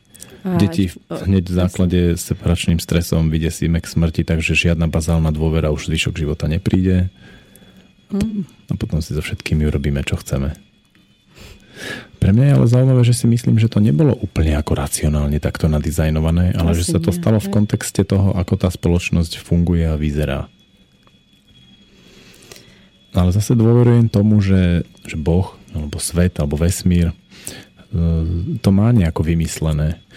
A keď to urobili takto, keď sa to stalo takto, že nás takto úplne ako vydesili k smrti v tejto civilizácii a na druhej strane nám dávajú pravidelne jedlo a nikto nás nezabíja, tak je pozoruhodné to hľadať, že prečo sa to stalo. A pre mňa je ešte zaujímavá jedna vec, že teraz, keď sme sa rozprávali aj prišli takí z okolia iných krajín, tak nikde to skoro nie je tak, že minimálne tých 4-5 dní je v nemocnici tá mama s tým dieťaťom. A že naozaj to je asi taká jedinečnosť u nás na Slovensku. Neviem, ako to majú Čechy. Či už aj oni, alebo Maďari a takto, ale napríklad Anglicko, že maximálne 24 hodín a potom domov a tak ďalej. Že ako už aj to je ten, že napriek tomu, že síce príde v tých podmienkách iných to dieťa na svet, už predsa len skôr sa môžu ako keby spojiť s tým otcom, tí dvaja. Ja keď som minule rozprával Fínke, žijúcej v Švédsku, ako to je u nás, tak ona úplne je akože stredovek. Vy tu máte stredovek. U nás väčšina ako rodí doma alebo v nemocniciach, ktoré sú veľmi, veľmi otvorené spolupráce s dulami a respektíve riadi si ten porod tá žena. Ale úplne, že čokoľvek povie, to v tej nemocnici oni zariadia. A dokonca sú nastavení tak, ako to je, že žena dopredu nevie povedať, ako to bude. Že počas pôrodu sa to vyvíja. My sme tiež mali pripravené miesto a šuba na poslednú chvíľu sa všetko presťahovať. Bola pekná situácia, lebo ty si vlastne umývala kúpeľňu a to ma nedráždilo a keď si chcela začať vysávať koberec, to už ma podráždilo, to už som zastavila a ty si vlastne potom ten pôrod presmerovala na poslednú chvíľu celú do kúpeľne. Bolo pozoruhodné. Ale bola ešte zaujímavá jedna vec, že tie kontrakcie vôbec neboli nejaké také počas toho umývania. Ale ako som doumývala, ľahla som si, že ideme si už niečo dopozerať, tak v tom momente to úplne ako spustilo. Priestor je čistý. Hej. Hniezdo je pripravené, že môžeme ísť na vec. Hej, a bolo to... Ja som mal takú ťažkosť s tým našim novým bielým kobercom. A Gregor bol veľmi taktný, že vlastne to nasmeroval na kúpeľňu. Hej. Ale mňa to fascinuje, lebo ja mám, ako mi je jedno, čo robia deti doma s nábytkom, s vecami a tak ďalej, ale ten nový bielý koberec, ten ma drží. Ten ma zaťažuje. A pritom ma nezaťažuje, čo na ňom robia deti, ale tá predstava, že ty by si tam na ňom krvácala, alebo ho šplichala teraz to plodovodu, alebo sa tam vyčúrala jak na ten matrac. To je úplne... Ešte stále? No teraz som si predstavil, že by si sa naozaj vyčúrala na ten koberec. To je proste úplne iná liga. Ja to nechápem, kde sa to vo mne berie. Ja musím zájsť na nejakú terapiu zase.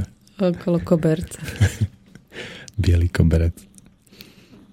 To bola taká pekná otázka, keď sa pýtaš, že čo ten koberec pre teba vlastne znamená?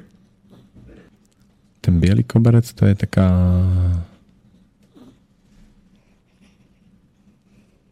Mňa mama celkom nútila upratovať ako dieťa. A celkom to aj merala a vyhodnocovala. A musel som naozaj to, čo som mal splniť, mať ako teda riadne urobené. A ten bielý koberec asi reprezentant toho, že aby som už mal pokoj a mohol som sa ísť hrať.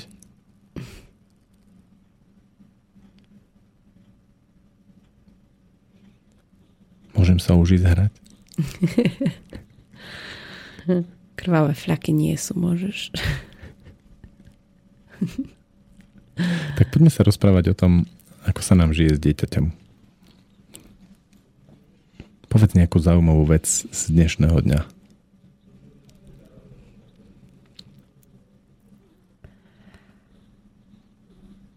Teraz, keď som ho prebaľovala, tak som si uvedomila, že pre neho vlastne vôbec nie je stresujúce to vyzliekanie a obliekanie. A práve naopak, keď vlastne zo začiatku to v tie prvé dni bolo pre neho úplne nové, že čo sa s ním teda deje. A ten moment toho, keď spedala, že teraz to prestaňme robiť a že venujme sa jemu, a on zrazu zistil, že aha, všetko je OK, že tak toto je. A teraz úplne to berie, že aha, veď ma iba vyzliekajú. Ako fakt. Ako keby to je, že... A ja som zažila veľmi veľa, že oni majú radi, keď sú nahé tie deti a že keď sa majú obliekať, že protestujú a tak ďalej. A práve mám pocit, že on, aha, že tak teraz som vyzlečený, teraz som oblečený. A že to, že už ja s tým nemám nejakú ťažkosť, že by som ho mala obliekať alebo vyzliekať, alebo či je oblečený alebo vyzlečený, tak on úplne ako vníma, že nič sa nedieje. Ja som totiž to uzrel úplne jasne, že to dieťa vlastne nevie, z čoho má mať stres a z čoho nie. A že toho učíme my vlastne. Že viem si predstaviť aj úplne extrémnu situáciu, že trebárs by si ho rezala nožom alebo by ho naozaj niečo bolelo. Ale keď bude vidieť ten pokoj rodičov, tak on spôr, aha, toto ma bolí. Aha, ale to je normálne. Tak dobre. A vo chvíli, keď som si to uvedomil, tak mi došlo, čo robíme.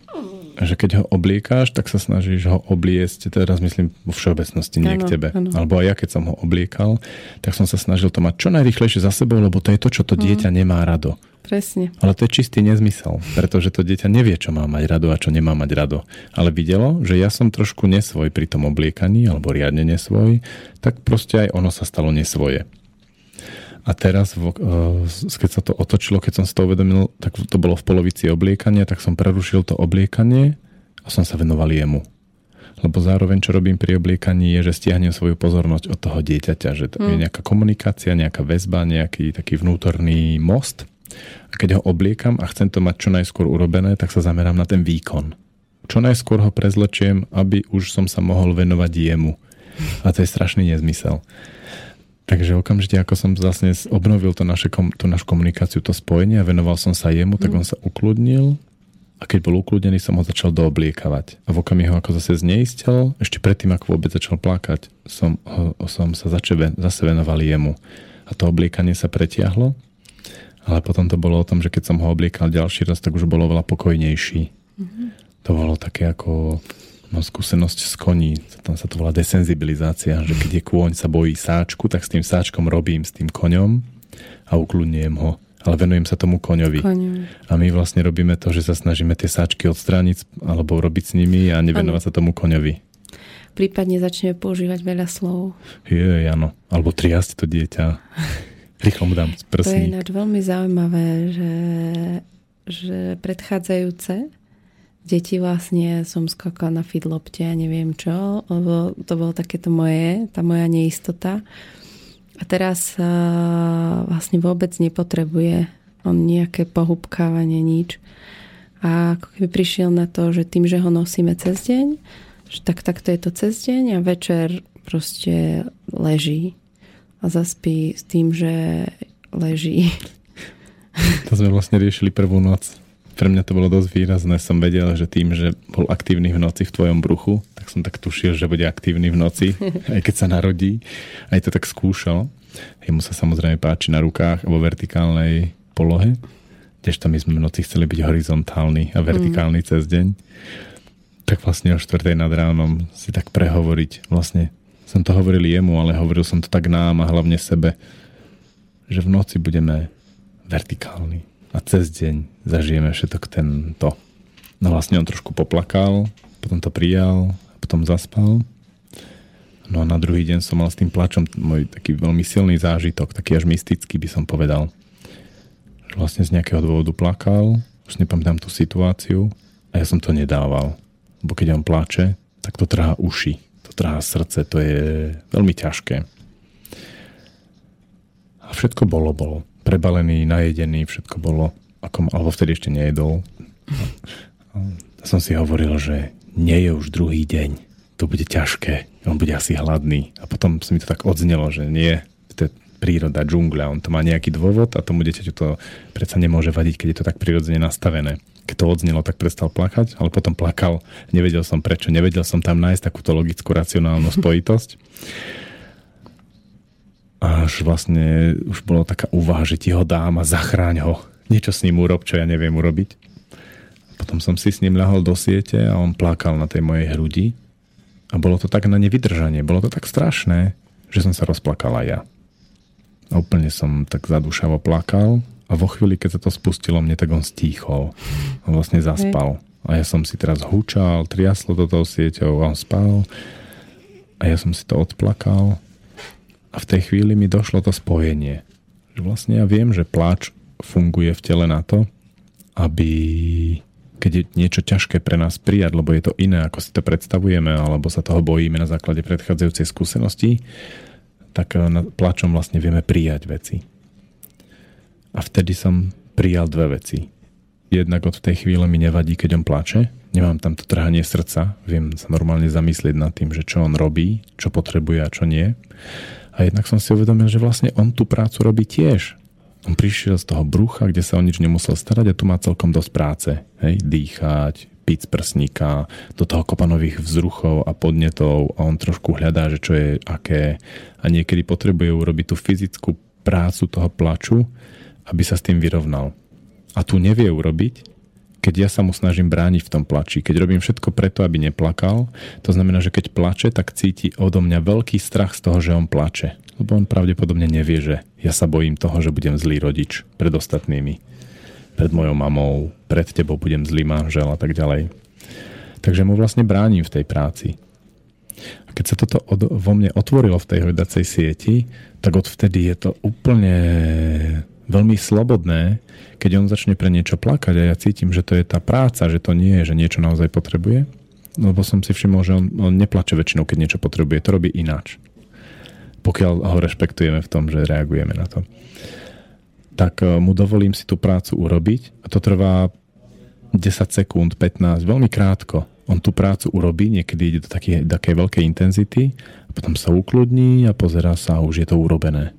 A zrazu to, čo mu vadilo, už mu nevadí respektíve ja si myslím, že on to nemá v rovine vadí. On to má v rovine musím si teraz poplakať, aby to sadlo v tom tele. Napríklad nepamätám si, s čím sa tak vyrovnával.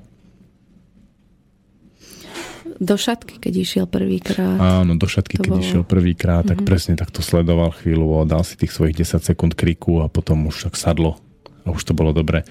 Ale čo som si uvedomil je, že sa obrovským spôsobom skrátil ten čas plaču oproti tomu predtým. Že my tým deťom naozaj bránime učiť sa od narodenia tým, že sa bojíme, že to, že oni plačú, alebo sa hnevajú, alebo kričia, alebo čokoľvek robia, si spájame s tým, že sme zlí rodičia, že by to oni nemali robiť, že máme nejakú predstavu o tom, čo by oni mali robiť. A to bolo veľmi dobrodružné, že on vlastne na druhý deň svojho života mi toto ukázal. A pritom už mám tie staršie deti, tam som si to nejak vôbec nebol schopný zachytiť. Myslím, že teraz som hodne vnímavý k takýmto veciam. Ale vlastne si ich tiež zažil až po tých 5 dňoch. Kde už vlastne niečo zažili, už boli v nejakom, ako si to predtým nazval, v nejakom systéme spolu s mamou. Nemocničnom. Je to veľmi ťažké v tomto. Ako sa nehnevať napríklad na ten systém, alebo nehnevať sa na niektorých konkrétnych ľudí, alebo tie situácie, alebo tak, ako to je. A nechať to tak. Lebo podľa mňa ani pôrod doma nemusí byť oslobodzujúci pre každého. To určite. Tak ako som to videl na tých matkách u nás na kurzoch, kde ten pôrod doma ich vedel celkom zaťažiť smerom k chlapom alebo aj smerom k systému. Môže to byť dosť nebezpečné za každú cenu rodiť doma. A je to, že naozaj pre mňa tie 3 pôrody predtým boli veľmi pohodlné a veľmi pekné. Ja mám na nejakú fajn skúsenosť. A viem, že s tým partnerom to bolo to najlepšie, čo som vtedy mohla urobiť. Že keby som ja bola rodila doma s tým bývalým partnerom, to by nebolo, to by proste nebolo možné. Ale to jednoducho tak je. A je veľmi dôležité, aby sa aj tie ženy, aj tí muži s tým vyrovnali. Kde aktuálne to je? Kde je tá sila toho ich vzťahu, toho muža, tej ženy?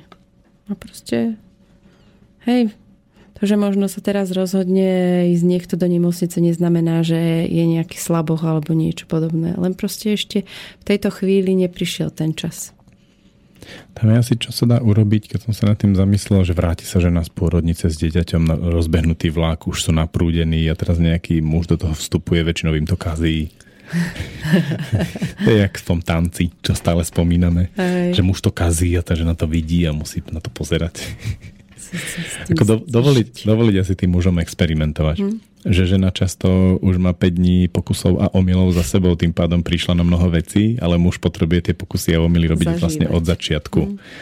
A že keď tá žena pritom nebude úplne tenzná a naozaj mu to dovolí, tak on môže ich celkom dobehnúť. Ale určite. Dôležité je... Vnímavá žena umožní tomu mužovi určite... A zároveň žena, ktorá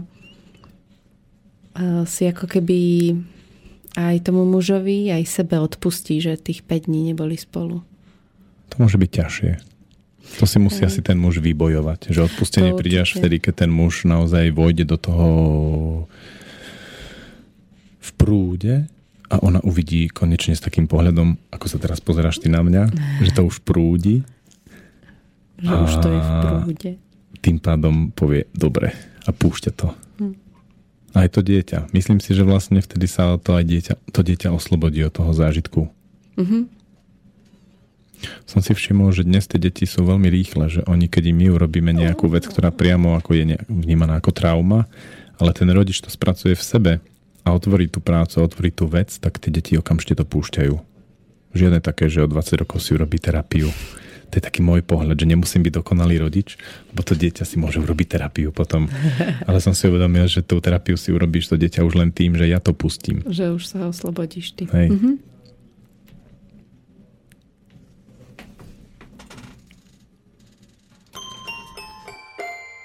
V rukou mého syna je moje síla a naděje, že jednou zbaví mě mých vin duše mého syna, krajina širá, na kterou nikdy nepadne stín. O, tohle je můj milovaný syn, tohle je můj milovaný syn.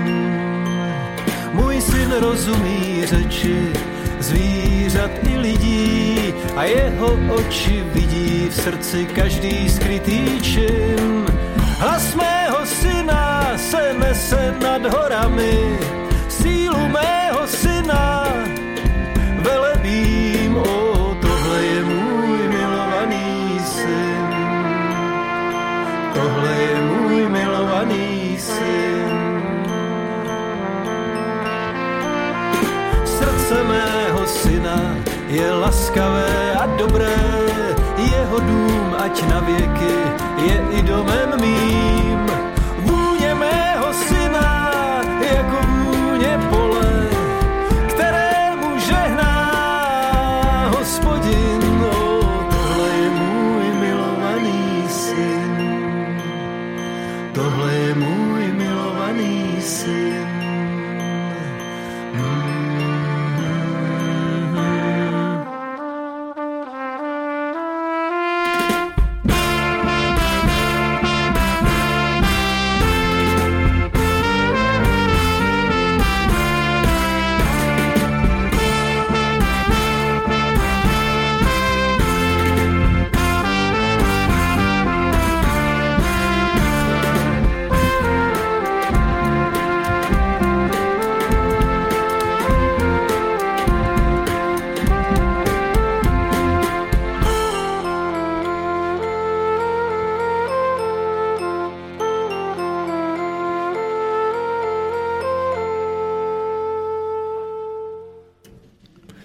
Takéto pesničky skladajú pesničkári, keď sa im narodí syn. Si sa tu na mňa culila celý čas. Hej. No povedz o tom viac. Neviem. No ako to máš ty vlastne? Ako ty vzhliadaš ku svojim deťom? Ako sa v nich vidíš? Ako v nich vidíš pokračovanie svojho rodu, pokračovanie tvojho životného diela?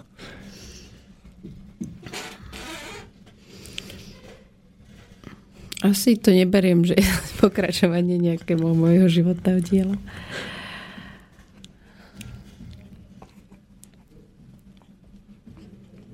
No vieš si predstaviť, že by tvoja dcéra bola tiež učiteľka a pokračovala v tom, čo ty si otvorila? Lebo ty si celkom ako inovatívna. Objavila si kopu zaujímavých vecí, najmenej v slovenskom priestore školstva. A nie je ľahké dosiahnuť tvoje rozmery a tvoju veľkosť. A vôbec ten obzor toho, čo robíš. A teraz si predstav, že tvoja dcéra by išla v tvojich šlápajách. Alebo tvoj syn.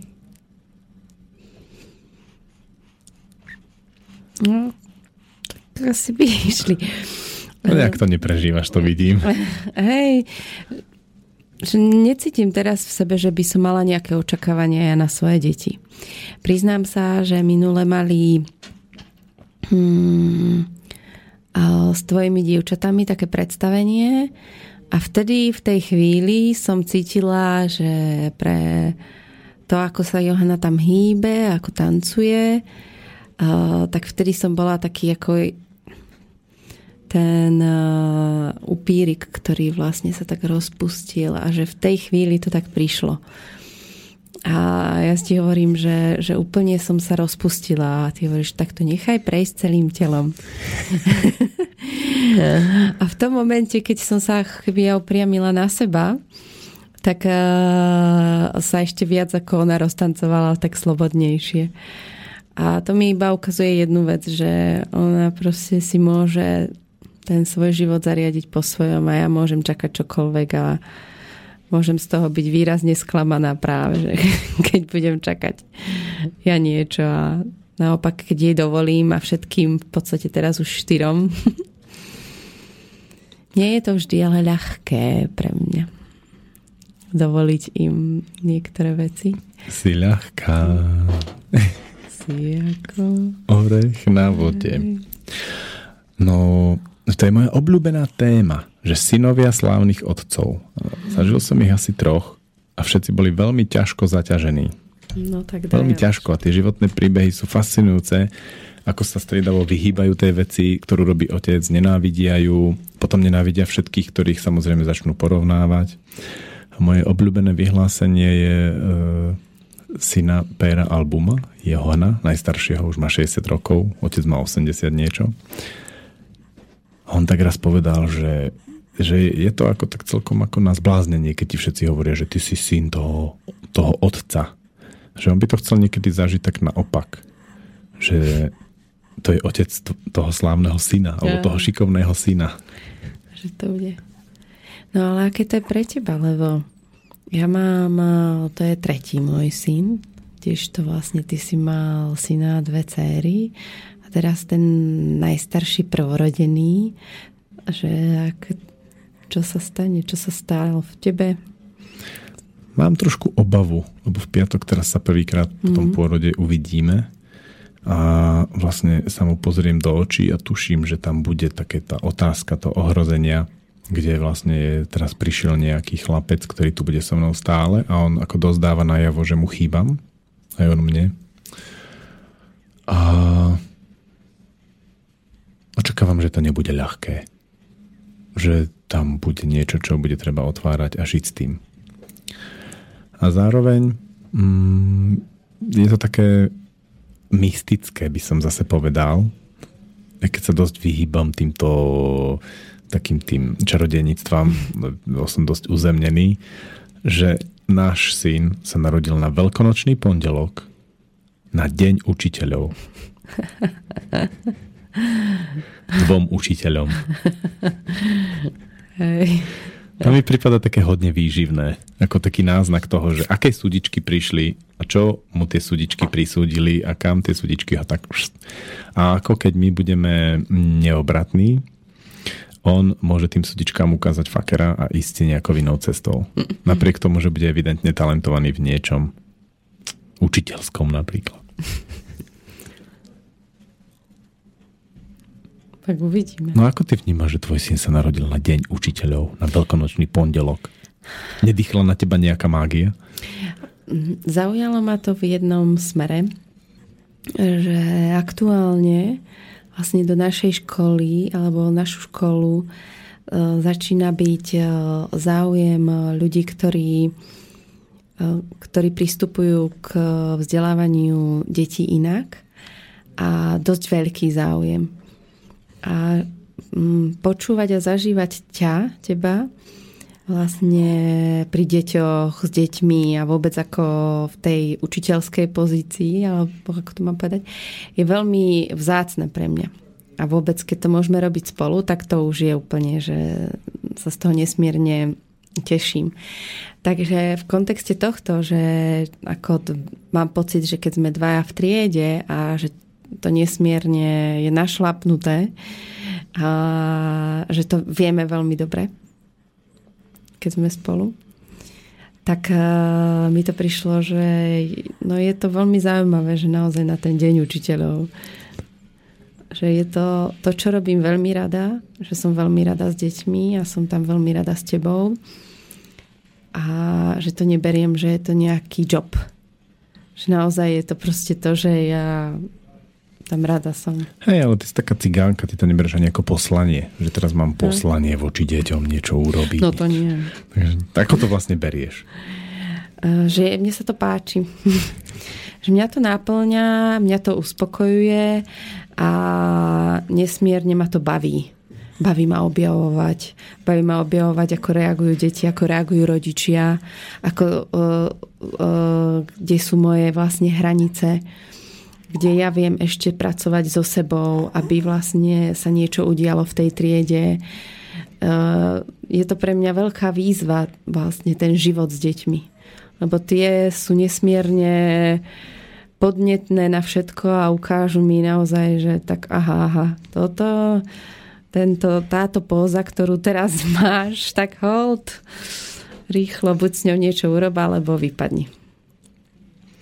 Ja som to dnes zažil tak v priamom prenose, lebo sme mali Intuhry a ja som tam bol v v telocvični 40 detí, teda ja učiteľia, 5 učiteľia a ja som mal Gregora v šatke. Robili sme rôzne veci tak ako treba, proste hádali sme si nožmi a kotrmelce a všetko, čo robili sme s lanom, riadne sme švíhali, niektoré deti budú mať modriny na chrbte, ktoré neboli dosť presné. A teraz vôbec žiadne dieťa neriešilo, že som mal to dieťa v šatke, pokiaľ som ho neriešil ja. A v okamihu, ako mi začali chodiť také myšlienky, že potí sa, mal by sa mu dať dole čiapku a tak ďalej, tak zrazu začali chodiť a hneď som to na nich videl. Aha, jasné, tak som vyriešil tú vec s tou čiapkou vo svojej hlave, pokračoval som ďalej a bol zase kľud. Že je to veľmi silné, ako sa naplňa tá vízia toho, že dieťa iba nejako strávi čas s rodičmi, v tom, čo oni robia, v čom prúdia a to dieťa to nasiakne. A keď tí rodičia naozaj majú vášeň pre to, čo robia, tak to dieťa samozrejme ako prirodzene pokračuje v tom, čo robili rodičia. Ako náhle v tom nemajú vášeň, je to len nejaká povinnosť a tak ďalej, tak to dieťa sa tam ani necíti dobre, v podstate tam ani nechce byť s tými rodičmi. Hej. A ani v tom nepokračuje, hľadá si niečo iné. Nájde niekoho iného vášnivého, od koho odkúká, čo robí a chce to potom robiť. Hm. Teraz mi ešte, keď si sa pýtal, že čo zaujímavé som zažila dnes, tak tým, že som išla so starším synom na jedno vyšetrenie, teda na kontrolu, tak si ostal s Gregorom a hovorí, že no tak ešte mu daj mlieko, no ale on spal. A vlastne, že teraz si ho zobrala, že teda ideme ho prebudiť. A že urob niečo, čím ho prekvapíš. A ty, že boh! A že vlastne tým, že on už je v tom dianí, že pre neho boh vôbec nebolo nejaké vystrašujúce. Ba priam všetky možné telesné aktivity od hlavy dole alebo niečo, on stále spal. A že to ukazuje na to, že to, tie strachy o tom, že tie deti musia spať v tichu a sú úplne ako naozaj tie naše rodičovské a vôbec to neriešia deti, ale my rodičia. Že naozaj proste dnes nebolo možné ho nejakým spôsobom proste zobudiť. On chcel spať, tak spal. Hej, ako on je v podstate taký hodne desenzibilizovaný voči hlukom, voči pohybom, alebo tým, že sme celkom ako fyzicky robili s ním posledný týždeň, aj teda bol v šatke a robili sme my fyzické veci, teda ja, tie si menej.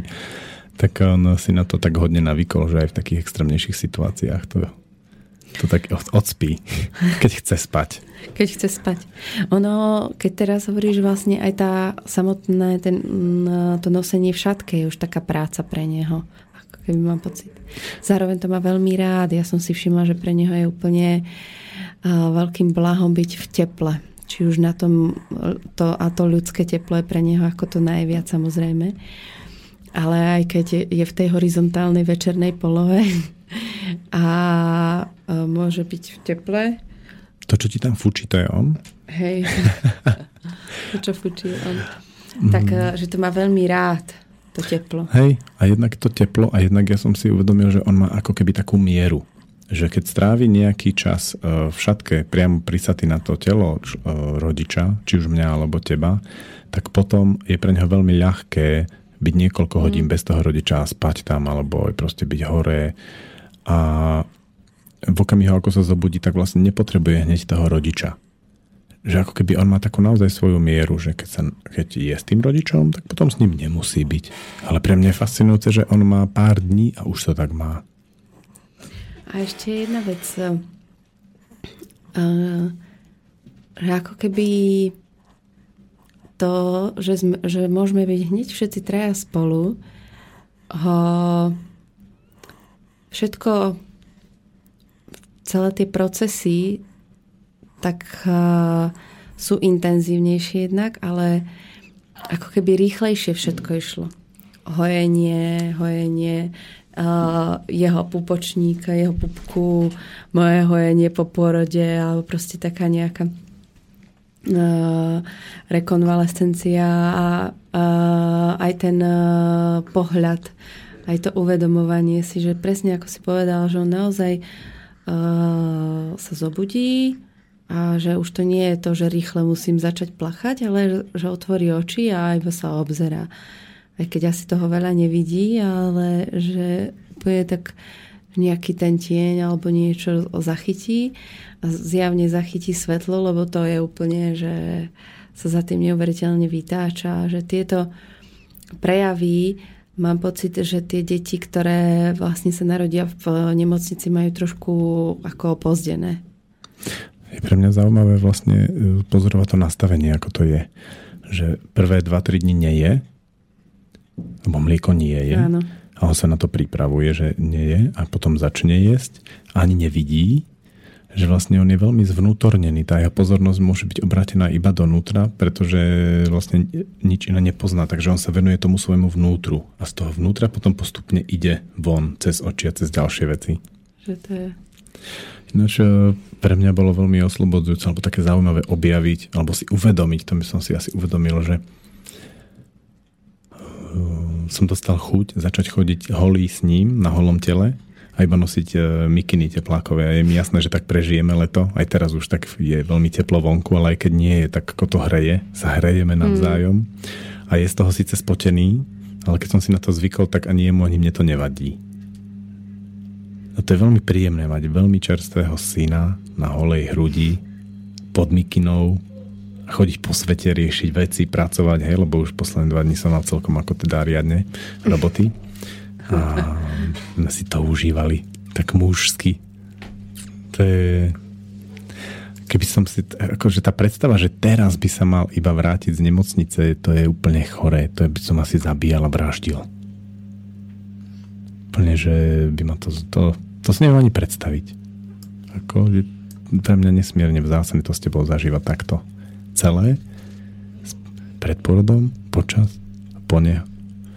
A už vlastne teraz to cítim, že už ani si nepamätám, čo vlastne počas toho pôrodu bolo. Ja aj tak cítim, že vlastne tak, ako sme sa porozprávali tu o tom pôrode, tak vlastne tým to pustíme. A už keď sa ma aj niekto spýta, tak už sa mi o tom asi nebude chcieť veľmi rozprávať. Hej, mne sa, keď prišli vlastne si známi a že aké to bolo, tak už v podstate to ráno po pôrode mi tak niektoré veci ani neprišli, že naozaj prebehli. Takže asi je to naozaj tak, že toto je také zhrnutie toho celého a potom sa môžeme baviť o tom, ako to už je v tom živote. V prítomnosti a niečo bolo.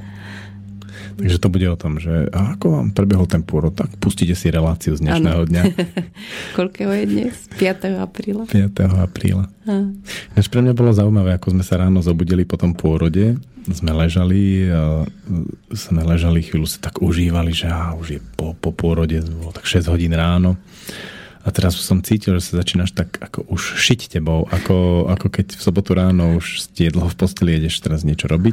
A teraz, že ty si bola po porode, išli sme spať o takej 1:00, 2:00 v noci a už to s tebou šije. Hej, vtedy som sa cítila veľmi ako pri sile postupne, ako to išli tie dni, tak som cítila, že potrebujem si tak viac ľahnúť a viac spať. A aj teraz ešte je to, že som v nejakom tom dni, v tom živote a prúde, ale potom ešte si doprajem tú posteľ s Gregorom. A nie len v noci. Pre mňa celá tá vec s tým našim pôrodom, aj tak, ako sa volá táto relácia, že prečo som sa rozhodol, že budeš rodiť doma, a priviedla k takému záveru. Že tá myšlienka bola, že ty niečo urobíš, ty niečo zažiješ, budeš mať silu a budeš taká spokojnejšia vo svojom živote a budeš lepšie vedieť ustať tie problémy a problémových ľudí v okolí, hej? Lebo predsa len ich stretávaš dosť. Vrátane mňa. A to vyhodnotenie toho celého, keď sa nad tým tak zamyslíme, aj o čom sme sa tu rozprávali, je, že ono to až tak úplne nie celkom sedí. Lebo ty si ako vypočula tú moju ideu, trošku si napozerala, ako to myslím a sledovala si ma, ako fungujem a nacítila si ma a začala si extrémne zaťažovať mňa takým tým výcvikom a zaťažovať ma tými ťažkými situáciami. Až vlastne sa stalo, že som k sile prišiel ja.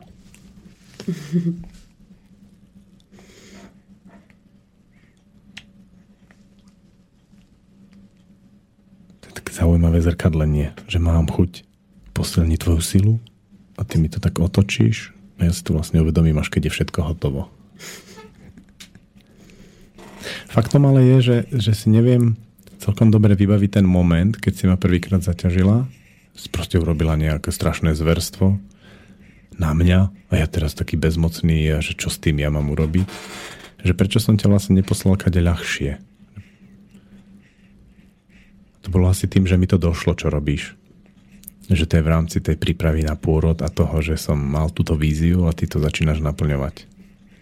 A síce ma teda hodne prekvapilo, akým spôsobom naplňaš tú moju víziu, ale trošku mi to ukázalo ten náš vzťah.